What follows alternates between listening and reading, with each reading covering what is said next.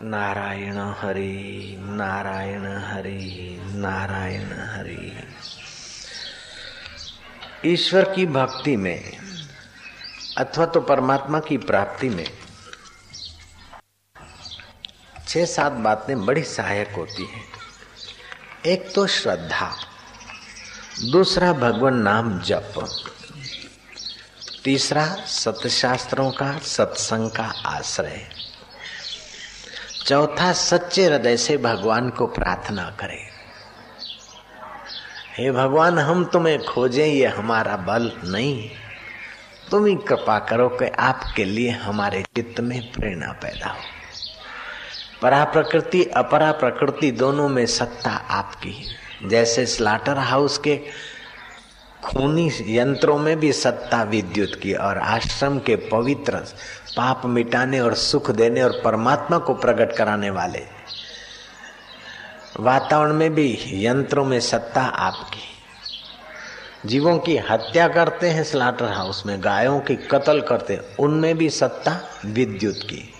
और पापों को नाश करके परमात्मा प्रकट कराने में सहायक होते यंत्र, उसमें भी सत्ता पावर हाउस की। तो आपकी सत्ता सब में है, हे सत्ताधीश।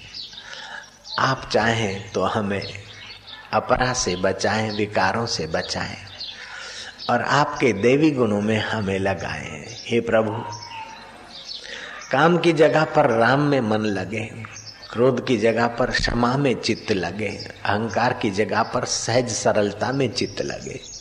द्वेष की जगह पर क्षमा में चित्त लगे और बाहर के भोगों की जगह पर अंदर के योग में हमारा मन लगे, ये तो कृपा कर दे मेरे नाथ।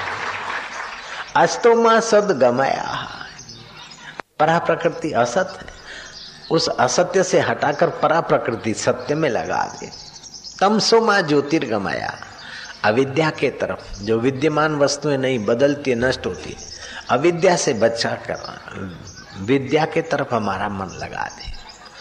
अस्तो माँ सदगमया, तमसो माँ ज्योतिर्गमया, अंधकार से बचाकर प्रकाश की ओर लगा दे। मृत्यु और माम अमृतम गमाया। मरने और जन्मने वाली वृत्ति और मरने और जन्मने वाले चक्कर में डालने वाले आकर्षणों से बचाकर तू अमरता के तरफ़ हमारा चित्त लगा।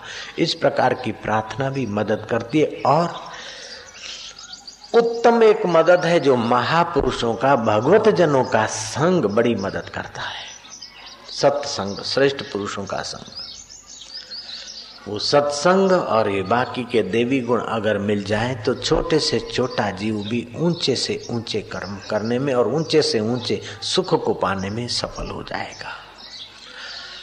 हे राम जी, सौ शादियों में अगर साधु भी जाता है तो असाधु हो जाता है और कुछ ही शमशान यात्राओं में असाधु भी जाए और विवेक जगाए तो वो साधु बन जाएगा।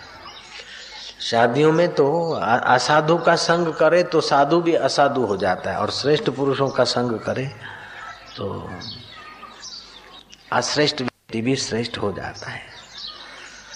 छह बातों से पतन होता है, इसलिए वे छह बातें जीवन में ना आए उसकी सावधानी रखना चाहिए। गुरु को शरीर मानना देहधारी मानकर व्यवहार करना, इससे पतन हो जाएगा। गुरु में कभी गुण देखेंगे, कभी दोष देखेंगे, शंकाएँ होगी।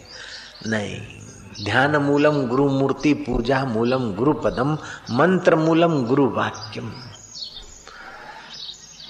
गुरु को गुरु तत्व रूप में जानो।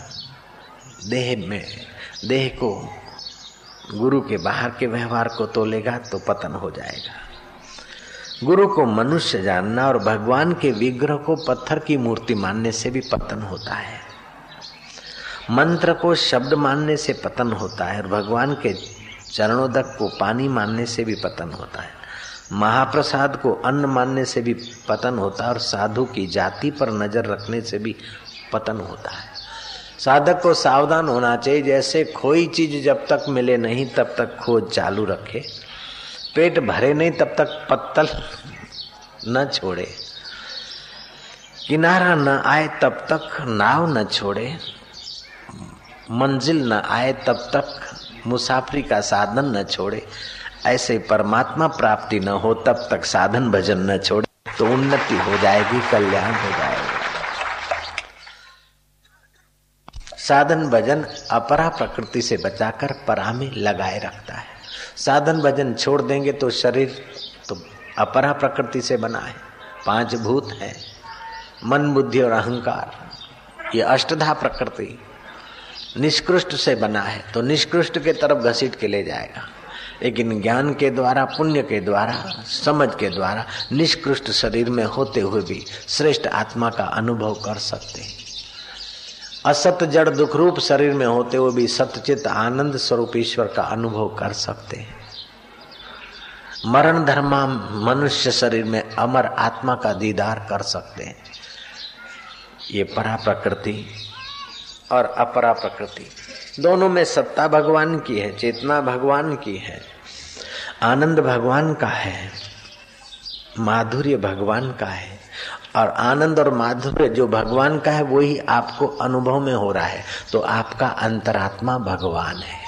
तुम भगवान के साथ उठते हो, भगवान के साथ बैठते हो, भगवान के साथ सोते हो, भगवान के साथ बैठकर खाते हो, लेकिन ये भगवान है, ऐसा पता नहीं है। ये निष्कृष्ट प्रकृति का प्रभाव से।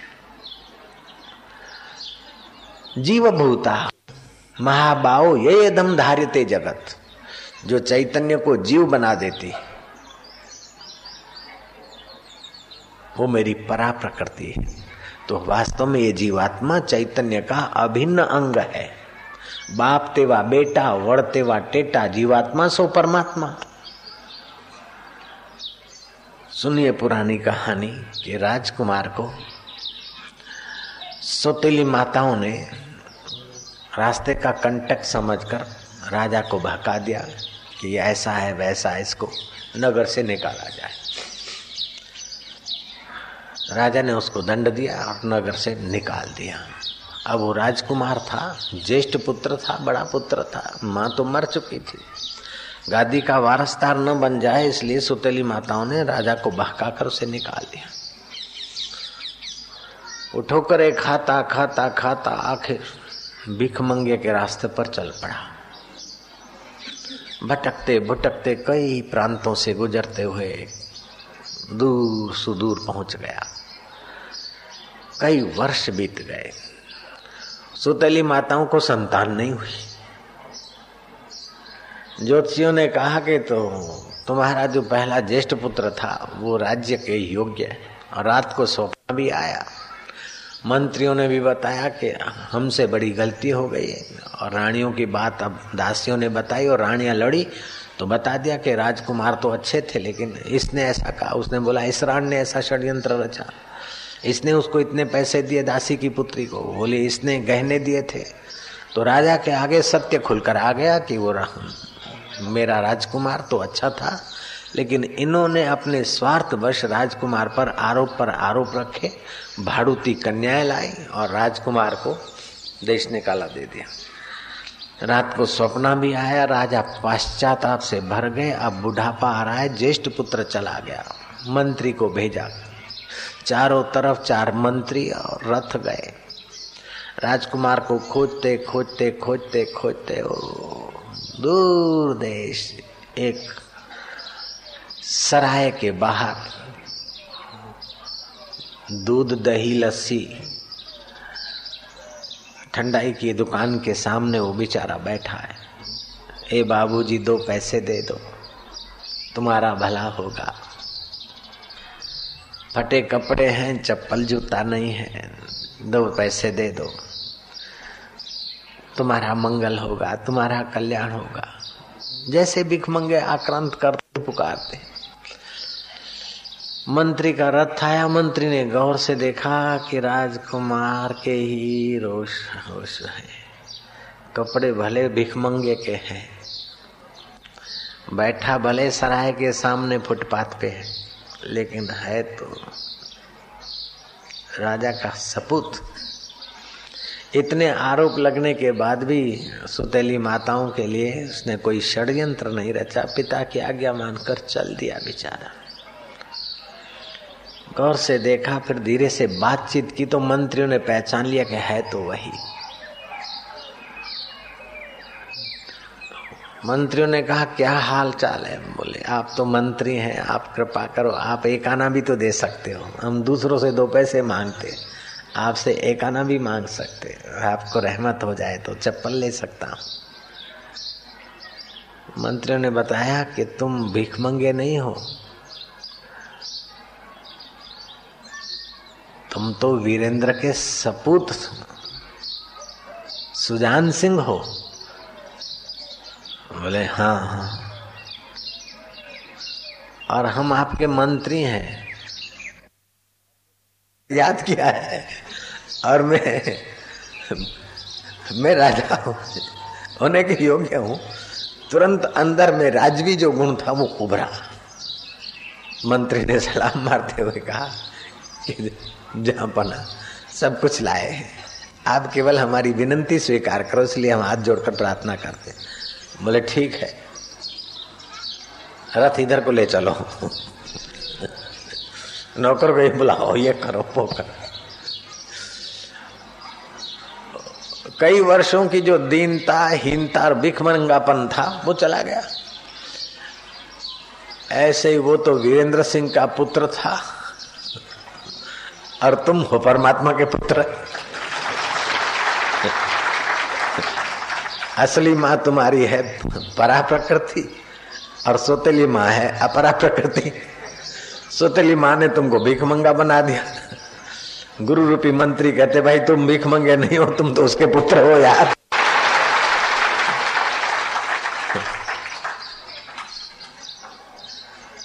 नारायण हरि नारायण हरि। देखा अपने आप को मेरा दिल दीवाना हो गया।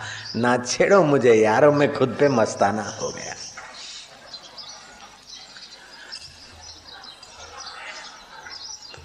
जहाँ लगी आत्म तत्व चीन्यो नहीं, त्या लगी साधना सर्व जूठी जगत का तो हाल ऐसा है जैसे होली के दिनों में चौराहे पर कोई रुपया सिक्का लगा देता है। फिर छुप जाते बच्चे और मुसाफिर जाता है। चांदी का सिक्का देखा या रुपया देखा। उठाता है तो चिपका हुआ, ज़ोर मारता है, खिली लगी हुई। आखिर देखता कि नहीं निकलेगा। बद्दा समूह लेकर चलना ही सही लगता है। इतने में वो छुपे हुए छोरे उरियो उरियो करते हैं बेचारा। शर्मिंदा होकर जाता है। ऐसे ही संसार होली के सिक्के जैसा है। कितना भी इकट्ठा करो ले जाने का वक्त आता है तो सब छोड़ के चला जाना पड़ता है। हुरियो हुरियो ही रह जाता है। ये अपरा प्रकृति होली के सिक्के जैसा काम करती है। मेरे तीन मकान है, मेरे दो मकान है, मेरी प्रमोशन हो गई, मेरी फलानी पोस्ट हो गई। ये सब होली के सिक्कों जैसा है। जज साहब सांभो जो, उनका हुआ बापू के